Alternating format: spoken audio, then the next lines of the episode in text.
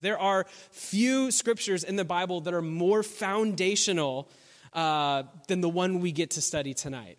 Like there, there are just there, there are some texts that are I'm not even going to go there. I'm going to get myself in dangerous waters. But there are few that are more foundational for who we are, for who God is, what He's done, and, and our new identity in Him. And this is one of those texts. This is one of those really exciting foundational texts for any Christian, but particularly us as a church. And the text that we're in tonight, starting in verse 15, uh, a lot of people believe Paul didn't actually write this. He just borrowed this. This was a common theological hymn, a poem, a song that the early church sang to teach themselves theology of Jesus. And so a lot of scholars actually believe Paul grabbed a hold onto this common song that a lot of early churches and implanted it here in this letter to teach the church at Colossae something about Jesus. And the things that are in this passage are essential, absolutely foundational, and critical for every follower of Jesus to have in their minds and in their hearts. And this is something the early church sang, so it's something they would memorize and, and be meditating on, thinking about daily. And it, what it is, is, is this text is a restating of a whole lot of Old Testament theology through the lens of Jesus. And so this text is really crucial. What Paul starts to do here is unpack a Christology or a theology of Jesus. And he does this at the beginning of this letter because it is vitally important for the Christians at Colossae to be rooted in a good theology of Christ. Because Christology or theology of Christ dictates how you live. What you believe about Jesus dictates how you live. Put another way, Christology matters because it informs and forms our new identity as people. So it is super vital and crucial that the Colossians heard and were able to wrap their minds around this, but it's just as crucial for us to wrap our minds around today because what you believe about Jesus shapes your entire personhood and how you live. And so Paul, at the beginning, kind of had this prayer in verses uh, like 3 through 14. And the beginning of that prayer, he's thanking God for the church at Colossae. He's praising God for the church's faithfulness to Christ, their love for one another, and the hope they have in Jesus. And then he goes on to encourage them in some specific things in that prayer. And the first thing Paul does out of that prayer is root them in a good foundation of who Jesus is and what he has done and what that does for us. This is one of those passages in the Bible that is the gospel if we just read it through. And Paul starts here because there are some particular issues at play in the Colossian church and the city and the culture surrounding them that Paul sees it as vital to first and foremost lift up Jesus. And so, just as way of a recap, those issues that are happening in the culture in the city of Colossae are uh, syncretism and this polytheism, where you could just simply add Jesus into the long list of gods you already worshiped. So that was one big problem facing the Colossians. The second was pressure from the Jewish Christians to quote unquote complete their salvation by doing all these extra things. So they would say, Oh, sweet, you believe the message of Jesus, now you're saved, now you can't eat pork, and now you have to get circumcised. And all these other things that would happen along the way. And so that was one of, or two of the issues that are facing the church at Colossae. And the third is the temptation to place their hope in the Roman Empire, the most powerful, aggressive, and dominating empire the world had ever known up till that point. And because of the relative safety, security, peace, and prosperity if you were a Roman citizen inside the confines of the Roman Empire, it was tempting to put your hope there in Rome's laws and their governments and their leaders and their way of life because their way of life produced what seemed like peace and prosperity for its members. And so these were the three big issues that are facing the Colossian church. While Paul has praised God for their faithfulness, there are still issues and temptations that Paul is going to be sorting through throughout this letter. And what Paul does to answer these questions and to help solve these problems and teach into some of the issues that are happening here is he starts first and foremost by lifting up Jesus, by elevating the work and the person of Jesus. And so, for us, as we are walking in today with whatever problems, issues, temptations that you are facing, the remedy is the exact same for us. That the starting point to working through any of life's problems is to lift up Jesus. I will go so bold to say that all of life's problems find their starting point in a solution in the person and work of Jesus. And that's what Paul does for us. It's what he does for the Colossians. So I want to ask you guys where do you typically go to solve your problems? Like, what is your, if something comes up in your family, if you have a problem at work, whatever, what is your like go to knee jerk response to try to solve a problem that comes up? It's probably like leaning on gaining more knowledge to solve a particular problem. So I was fixing this computer part the other day and I hit my wall of knowledge of what to do. And so was the first thing I did. YouTube, 100%, absolutely. I'm like, okay, I got to learn whatever the next step is because I don't I've hit my wall. I don't know what else to do at this point. So I got to go learn and increase my knowledge at that point. Some of us might lean on our experience, uh, the depth of experience we have in any given field. We have a lot of really talented people who have a depth of experience and a whole lot of careers, from medical industry to creative industry to sales to whatever. And so if a problem comes up at work, you can lean on that experience that you have spent years cultivating. Maybe your willpower, or maybe when problems come up, we numb ourselves to those problems and we practice escapism by just throwing on five hours of Netflix and hoping the problem goes away. Like, these are typically how we solve our problems. I don't know how the Colossians typically solved their problems, but however they were solving problems, Paul teaches them as a step one to any problem, temptation, or issue facing them is to lift up Jesus, to see him for who he is, and to shape our lives around that reality. What they need to know above all is as they are growing as Christians, increasing in wisdom and power, patience and thanksgiving, what they need to know most of all, and what they need to ground themselves most of all, is the centrality and supremacy of Jesus above everything and everybody else. That is the starting point to tackle any problem in your life. The Colossians had big problems they were trying to tackle oppressive cultural problems, pressure from hyper legalistic, moralistic Jewish Christians right? The temptation to give in to the biggest empire the world has ever known and see that empire as their only source of hope. And to all those problems, Paul says the first thing you need to do is to lift up Jesus, worship him, know him for who he is, see him as king, as Lord.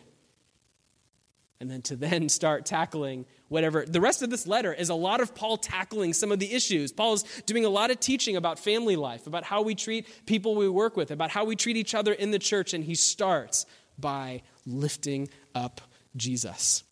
So, no matter what we are facing, no matter how long you've been a Christian, no matter what your, your experience is like in the church or with Jesus, we need to do what Paul models for us, is to lift up Jesus. And so let's read starting in verse 15, and then we're going to work through some of what we are seeing here. In Colossians 1, verse 15, Paul writes, He, Jesus, is the image of the invisible God, the firstborn of all creation. For by him all things were created in heaven and on earth, the visible and invisible, whether thrones or dominions or rulers or authorities, all things were created through him and for him. And he is before all things, and in him all things hold together. And he is the head of the body, the church. He's the beginning, the firstborn from the dead, that in everything he might be preeminent. For in him all the fullness of God was pleased to dwell and through him to reconcile to himself all things, whether on earth or in heaven, making peace by the blood of his cross. And you, who were once alienated and hostile in mind, doing evil deeds, he has now reconciled in his body of flesh by his death, in order to present you holy and blameless and above reproach before him if indeed you continue in the faith, stable, steadfast, not shifting from the hope of the gospel that you heard, which has been proclaimed in all creation under heaven, and of which I, Paul, became a minister. Father, we. We desperately need you uh, today as we seek to understand what is happening here in this text and, more importantly, shape it, shape our lives around it. Uh, Holy Spirit, would you be help, uh, help us to be good receivers, um, help us to be good hearers, help us to be good doers of the word today. And, and Father, would you equip me to teach and preach and to the goals that you have for your people as we gather and, and huddle around your scripture.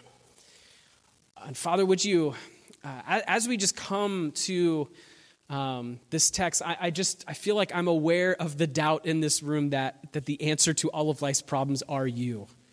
Um, and uh, I, I, don't know if that's a, a hostility of mind, of just like a, or if it's just sort of this lifelong ambivalence we've had towards your power. Uh, but Father, even right now, as we just work through this text, would you, through the power of your Spirit and, and the scriptures here in front of us, actually convince us you are the answer to all of life's problems? Would you convince us of your power and your authority over everything and everybody? God, would you help us bring our issues, temptations, problems to you with open hands and ask you to change us and to lead us in the way that you have called us? So we thank you, Jesus. Amen. There are uh, some passages that are unique and designed to teach. And this is one of those passages. It's, it's like any good song or hymn or even poem is meant to teach you something. And the songs we sing here on a Sunday are meant to teach you about Jesus and lead you to Jesus. Any good hymn or any good worship song will teach you something about Jesus. And this is one of those songs that teaches us about Jesus. And so, what we're going to do today, as we just work through some of what is here, we're going to let the text teach us. We're just going to walk through it line by line. I'm going to make a few comments here and there, but we're going to let the text teach us. And honestly, whatever we are bringing to the table today in terms of uh, uh, dryness, staleness, excitement, disappointment, depression, anger, bitterness, whatever we are walking into today with, we're going to walk through line by line, lift up Jesus, and watch him go to work in our hearts. This is an incredibly simple practice as Christians to just remind ourselves of the person and work of Jesus, and that does something to us. And so we're going to walk through and let the passage teach us today. Starting in verse 15, Jesus, as God's visible image, clarifies the ambiguity of God. Verse 15 He is the image of the invisible God, the firstborn of all creation. No one has seen God, but many have seen Jesus. We have in the person of Jesus the physical embodiment of God Himself. We have seen the invisible God in the person of Jesus. A.W. Tozer says, What you think about God is the most important thing about you. When you think of God, what do you think about? Do you think of like an old white dude with a big beard sitting on a cloud? maybe smiting people from a distance? Do you think of like this maybe more ambiguous Star Warsy kind of force that binds everything together, but no one has really seen anything about him? Like, what do you think of when you think of God? Paul's answer is when we think of God, we ought to think of Jesus himself. Jesus. Like, not some ambiguous, like, matter, abstract energy in the sky, not something that sparked creation and then walked away for the last however many thousands and thousands of years. But we should think of Jesus. What do you think of when you think of God? What was he like? Who is he? And Paul's answer is he's like Jesus. We should look to Jesus as the physical manifestation and representation of God himself. Do you want to know God? you need to know Jesus. Michael Reeves, in that book I mentioned earlier, says, Let us then be rid of that horrid, sly idea that behind Jesus, the friend of sinners, there is some more sinister being, one thinner on compassion and grace. There cannot be. Jesus is the Word, He is one with the Father. He is the radiance, the glow, and the glory of who his Father is. If God is like Jesus, then though I am sinful like the dying thief, I can dare to cry, Remember me. I know how he will respond. Though I am so spiritually lame and leprous, I can call out to him. For I know just what he is like towards the weak and the sick. Paul wants us to know God by seeing Jesus himself. I don't know about you guys, but I was raised in, in the church.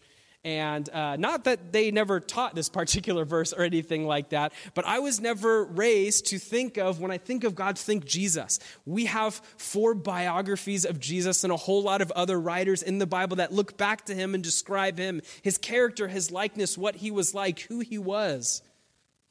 And somehow I always had this like vague idea of, of God instead of a very specific person who walked the earth.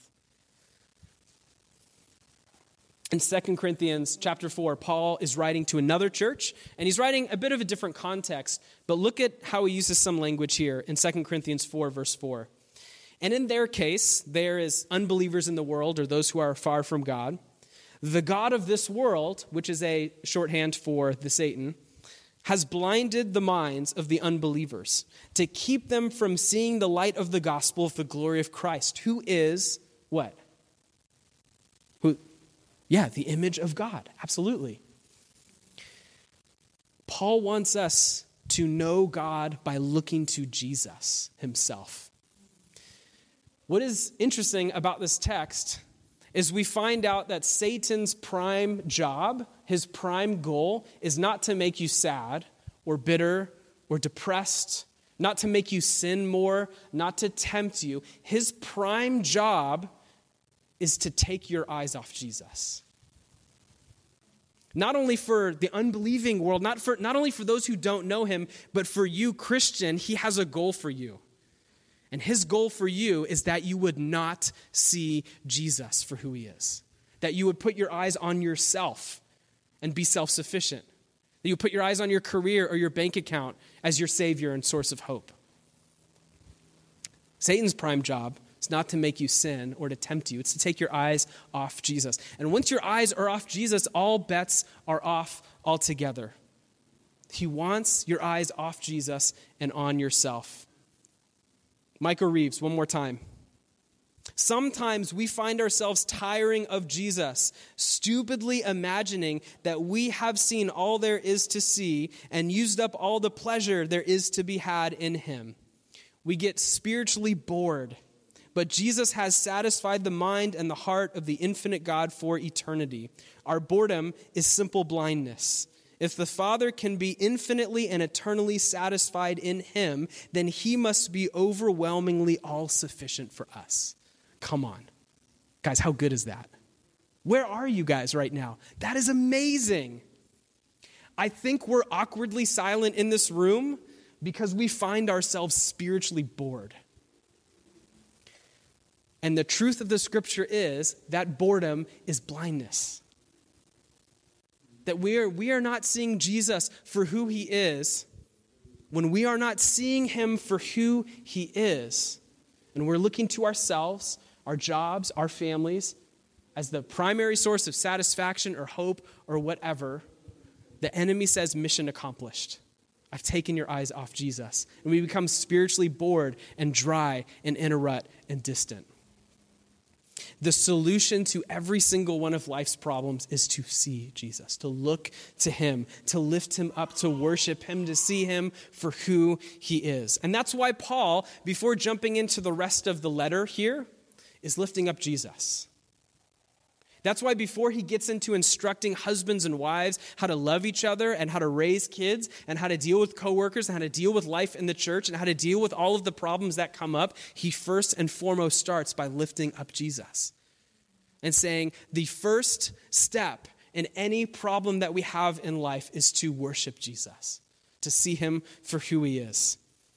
The writer of Hebrews says he is the radiance of the glory of God, the exact imprint of his nature. You guys know my son, Calvin, is three and a half years old, and he's just in this time right now where he's like curious and asking questions, and we're able to have like conversations about God and the Bible. Like, this is a new thing, and Sherry and I are trying to like figure it out. And, uh, and one of the things we have that I'm so grateful for is we have this thing called the Jesus Storybook Bible. I don't know if you guys have seen this before. We actually have it as a resource for our families that you can take, but it is a, a Bible that tells the story of God and tells all these different Bible stories through the lens of either the coming Savior or the already has come Savior, Jesus. And it's one of these uh, Bibles that, that helps us see Jesus in every single story. It's so good. Because as Calvin is starting to ask questions like, you know, why do we go to church? Or who is God? Or what is God? Before, I felt very ill equipped to answer those questions in a way three year old might understand. But what Paul tells us so my son asks, Who is God? What is God? I can say, He's Jesus. Let's read a story about Jesus. Let's find out how he treated people. Let's find out how he talked to the Father. Let's find out how he loved his disciples, trained them. He is the exact imprint the image of the invisible God, the radiance of the glory of God. When we think of God, we ought to think of Jesus himself. Humans are made in the image of God, but Jesus is God. He is the image of God.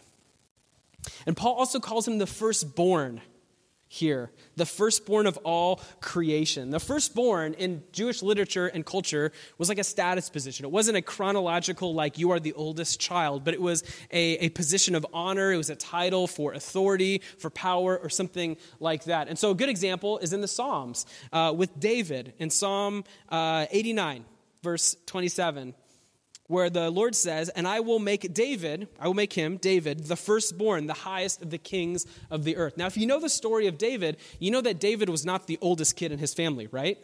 He was actually the youngest.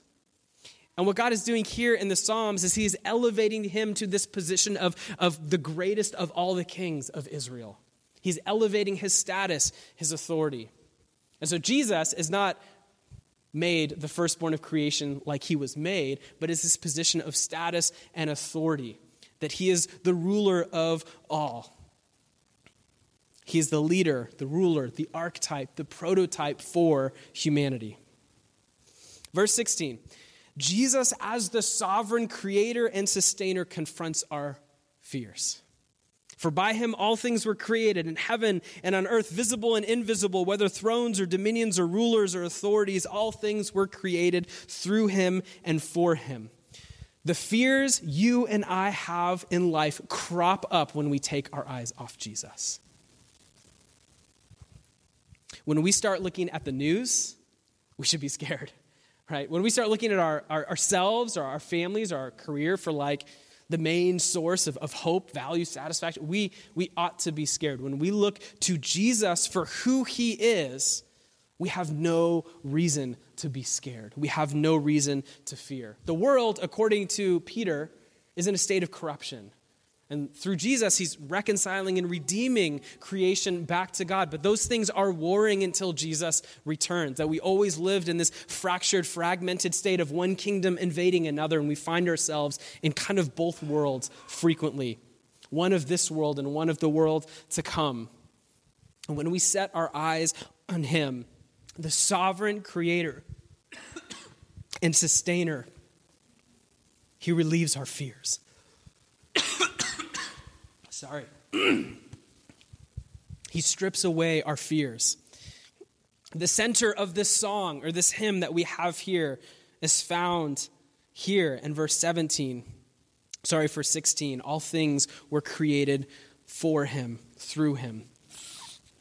That he holds everything together that at the micro level with protons and electrons, he holds all things together. At the macro level with stars, planets, galaxies, Jesus holds all things together. This is not an impersonal Star Wars like force that binds the universe together. This is an actual person who lived and breathed and had toenails and sweat in the summer and had friends. This person, Jesus, holds everything together. And he says, I love you. And he says, I know you.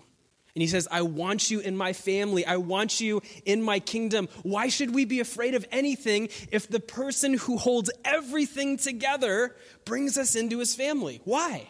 Why would we be fearful? We're fearful when we take our eyes off him and look to other things as our source of power or authority or value. That's when fear crops up. And Jesus, as the creator and sustainer of everything ever made, says, I know you, and I want you in my family. We have no reason to be afraid. What are those fears in your life right now that you brought in with you today? fears that you might not have a job in a week or two long term fears like your kids are going to grow up to hate you and resent you, fears like you may not be able to make rent next month. For a moment, take your eyes off those things for a moment. Set them on Jesus, the creator, sustainer of everything, including your rent and your job and your family. He alleviates those. Those problems don't go away. We still have to deal with those problems, but we don't have to be fearful of the outcome of those problems because He relieves our fears. Jesus, as the end goal, centers our focus. Back to verse 16 one more time. For by him all things were created, in heaven and on earth, visible and invisible, thrones or dominions or rulers or authorities, all things were created through him and for him. Verse 17, and he is before all things, and in him all things hold together. What is the purpose of your life? What is your, like, what's life's end goal? And these are not questions that we engage in, like, too commonly, but what is your life's end goal? Is it to just, like, make it through the day? Is that your end goal? To save for a cushy retirement, to, to be famous, to be known for, for doing something of significance? To be raising kids that have a better life than the life that you had? What's, what's your end goal? As a Christian, Paul says our end goal is Jesus himself. Not a task to be accomplished, not a, a mark to have made on society or culture, but is Jesus himself. Michael Reeves, again, says the greatest benefit of union with Christ is Christ. This marriage is made so that we may know and enjoy Him. Union with Him is the foundation, the beginning. Communion with Him is the goal. What's your end goal? The Westminster Shorter Catechism, the first question and answer, of the call and response that's there, says, Man's and woman's chief end is to glorify God and enjoy Him forever. Your chief end is to enjoy Jesus. Not to make a bunch of money, not to leave your mark on society, not to raise your kids well. Those are all great things. Your chief end is to enjoy Jesus.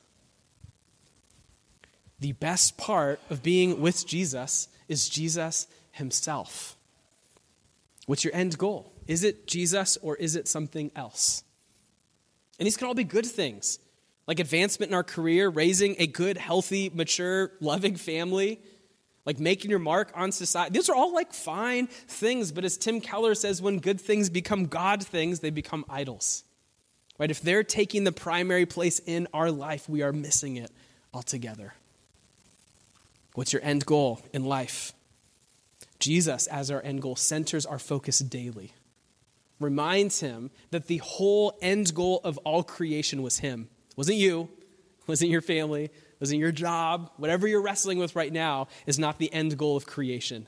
We are a small blip on the radar of time and space. The end goal of all creation is Jesus himself. All things were created through him and for him. All things. What that Greek word for all is? It's all. I thought I'd played this trick on you guys before. It's all. Greek word for all is all. All things. There's nothing that was not created through him and for him. He's the end goal of all creation, thus, he's our end goal. Clarifies our purpose. Verse 18 Jesus, as the head of the church, elevates the value of the church. And he's the head of the body, the church. I love this sequence of events that's happening here in 15, 16, 17, 18. We see Jesus as God, the physical manifestation of God himself. He's the creator, he's the sustainer, he's the end goal of creation, and he's the head of the church. I don't know about you guys, but on first reading, that may seem like a bit of a demotion in title. After all these epic things, and what Paul does is raise the status and elevates the value of the church in God's plan for the world. Jesus, as the head of the church, elevates the value of the church. He is the church's ultimate purpose and authority. And this does a couple of things for a church uh, it kills self importance in a church right? That we have somehow figured it out and we are all that. He is the most important person in our church. It kills any version of celebrityism or personality cultism if he is the head of the church. It kills any sort of agenda defendingness in a church. That we have to walk in and have things our way, or it's our way or the highway. And Jesus, as the head of the church, kills all of those things because he is the church's power, he is the church's ultimate authority, and he is the church's ultimate purpose. And if we have missed that ever as a church, we are failing as a church. Back half of verse 18 Jesus, as crucified reconciler, contradicts moralism. These are insane sentences, sorry. Jesus, as crucified reconciler, contradicts moralism. It's going to be the next three verses. He's the beginning, the firstborn from the dead, that in everything he might be preeminent. Not a word we use all the time. Jesus' resurrection gives him this unique position in new creation. If you guys notice, this is the second time Paul says firstborn. You guys notice that? Subtle, yes. He, first, he's the firstborn of all creation. Second, he's the firstborn from the dead. These are two different things. Firstborn of all creation was this status, authority, positional thing. Firstborn from the dead is a chronological thing.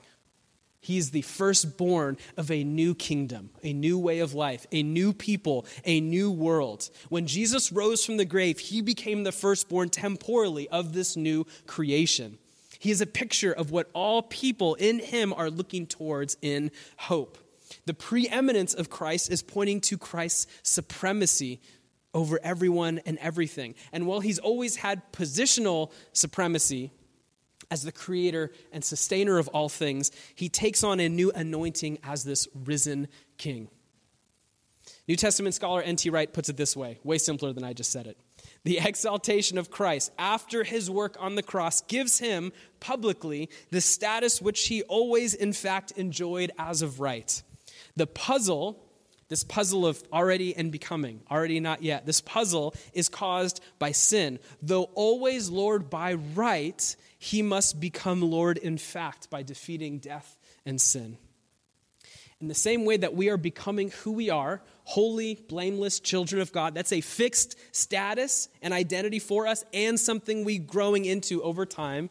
Jesus was becoming who he was. He was always preeminent, God, King, Lord, and is becoming those things through the resurrection.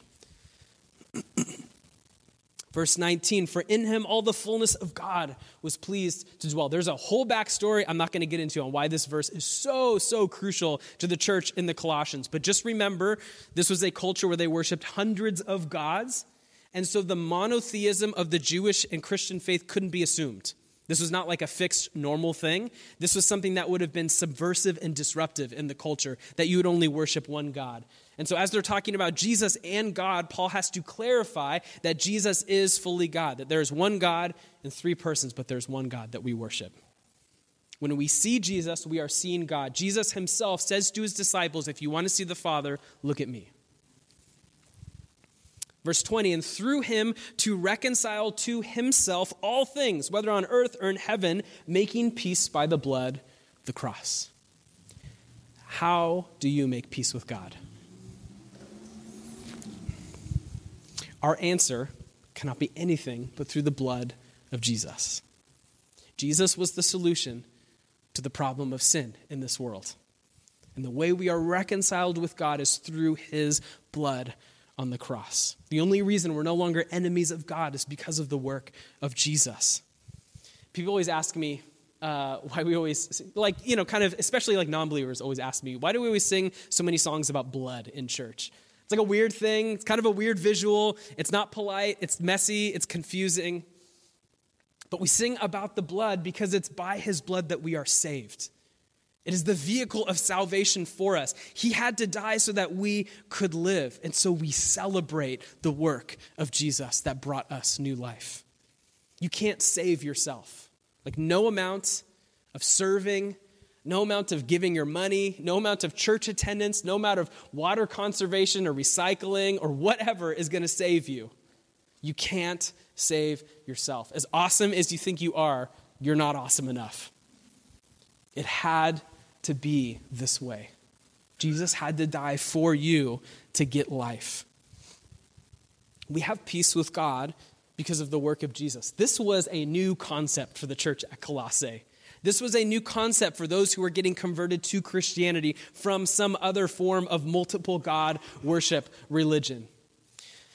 Tim Keller once said, The founders of every major religion said, I'll show you how to find God. And Jesus said, I am God who has come to find you. This was new for the church at Colossians, that we didn't have to appease all these gods just to make it through the day but we have one God who has come to find us and save us by his blood. So we have his righteousness.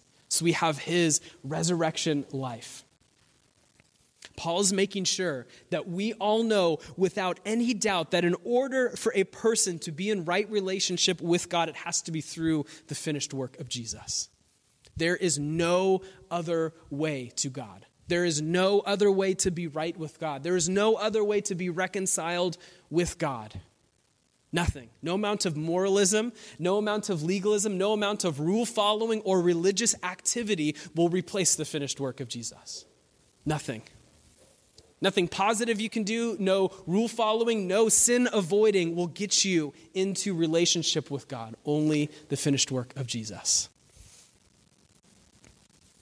And what Paul does here is he spends these verses talking about how amazing Jesus is. Look at who he is. He's God. He created everything. He sustained everything. He's the end goal of everything. He's the head of a church. He confronts our fears. He contradicts our moralism. He is the means by which we are saved and have life.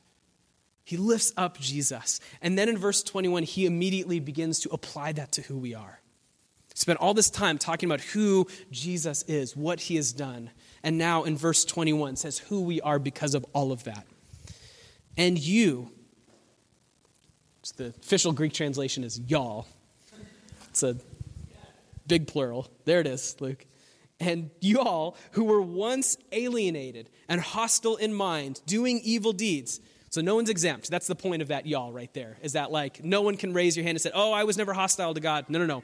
That's all of us right here. He is now reconciled in his body of flesh by his death in order to present y'all holy and blameless and above reproach before him, if indeed you continue in the faith, stable, steadfast, not shifting from the hope of the gospel that you heard, which has been proclaimed in all creation under heaven. Paul is using really extreme language here to remind the Colossians how far from God they once were. We too need that harsh language. Because if we're looking on one side of the spectrum of like Billy Graham, Mother Teresa over here, and then we walk all the way over here, and like the other end of human misery is like Hitler, and we're like, okay, so the line between good and evil is right here, we're like just this side of good. Like we're good enough. Right? That's that's what we believe. Like we we didn't kill anyone recently. We didn't steal from anyone recently. We didn't assault anyone recently, so we're at least better than Hitler who killed millions, right? And what Paul's reminding us is we were all over here Luke and Hitler, John and Hitler. We were all over here. We were all in a state of active rebellion to God. We were all in a state of being far distant from God. And through the reconciling work of Jesus, we are all perfectly holy and blameless and becoming holy and blameless in the sight of God. That we were all alienated. We were all hostile in minds we were all living in rebellion to God. Jesus saves us through his work, and now we are wholly changed. Our identities are totally different. There is no spectrum here. It is those who have been saved by Jesus and those who have not yet been saved by Jesus. our status is forever changed. My last Reeves quote of the night. As the Father looks with pleasure and delight on his perfect Son of his, so he looks with pleasure and delight on all who are in him. The Father looks with pleasure and delight on you.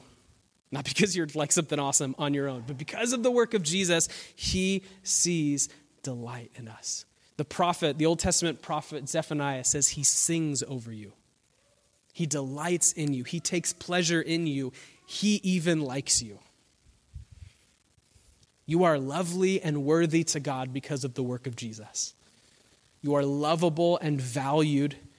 You are liked by God. You are welcomed into his family and his king because of the work of Jesus. This is a total 180 from those who are far from God.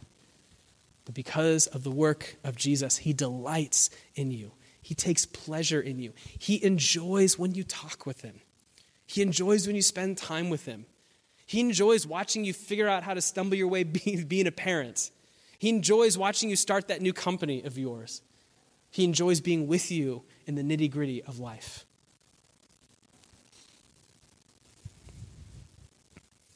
And in verse 23, we have this little oddity here, this little like add on that seems a bit out of place. But I think it seems out of place because we often misinterpret what's happening here. Verse 23 says, If you indeed continue in the faith, stable and steadfast, not shifting from the hope of the gospel you have heard, which has been proclaimed in all of creation. It seems out of place, I think, because we read that if as a conditional if, as an if then statement. Like, if we are stable, and we reverse Paul's order, if we are stable and steadfast, then all of those other things apply to us. Like, if we are diligent in being stable and steadfast, then God will save us and make us no longer alienated or hostile towards Him, and He will, His reconciling work applies to us. So, that is a, a misreading of what is happening here. This is not conditional, this is descriptive. So, think of, we just spent a whole lot of time in Matthew where Jesus was telling parables. The kingdom of heaven is like this, like this, like this. When the Son of Man returns, it'll be like this, like this, like this. One of those stories was of the wheat and the tares right? There's wheat and there's tares. They're going to grow alongside one another. And it'll be on that day when the harvester comes and pulls up the wheat that, like, people's true faith will be exposed. I don't know if you guys remember this story or not, but that's the story. So, very similar, that's what Paul is getting at here. He's not saying if you hold stable and steadfast, then you somehow earn your way into Jesus' reconciliation. Rather, he is saying that true faith reveals itself over time. This is a descriptive statement of the life of a believer. That because of who Jesus is and all he has done, and because of who we are in his kingdom, that true faith will reveal itself over time. In the same way, Jesus told parables about letting wheat and tares grow together to see which of them grows. Then at the harvest, the wheat is picked, the tares are cast out. And Paul is saying true faith grows to reveal itself over time. This passage is the gospel of God. Who is Jesus? What has he done? Who are you, and how then do you live? Four questions that help us remember the work of the gospel, to help us remember that it was not your moralism, it was not your church attendance, it was not your recycling that saved you. It was God who saved you through the work and person of Jesus. He obeyed the Father perfectly and went to the cross, and as a result, our identities are forever changed.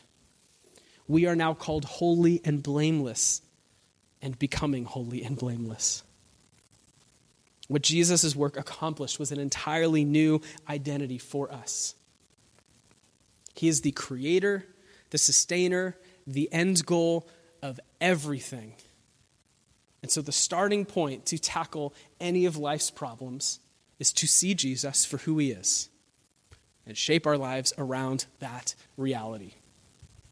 Now, because uh, a teaching like this can stay in the abstract, I want to help us get insanely practical as we end here. Like the last little bit are going to be three insanely practical things you and I can do to help us lift Jesus up. Whether we came in having a good day or a bad day, whether we're like having some good rhythms of being in scripture and prayer and maybe found some silence and solitude this week and are, and are walking out this relationship with Jesus, or whether we like blinked and it was like a week already and we've just got consumed by our own busyness and schedule or whatever. No matter how you've come in, the solution to any of life's problems starts with Jesus.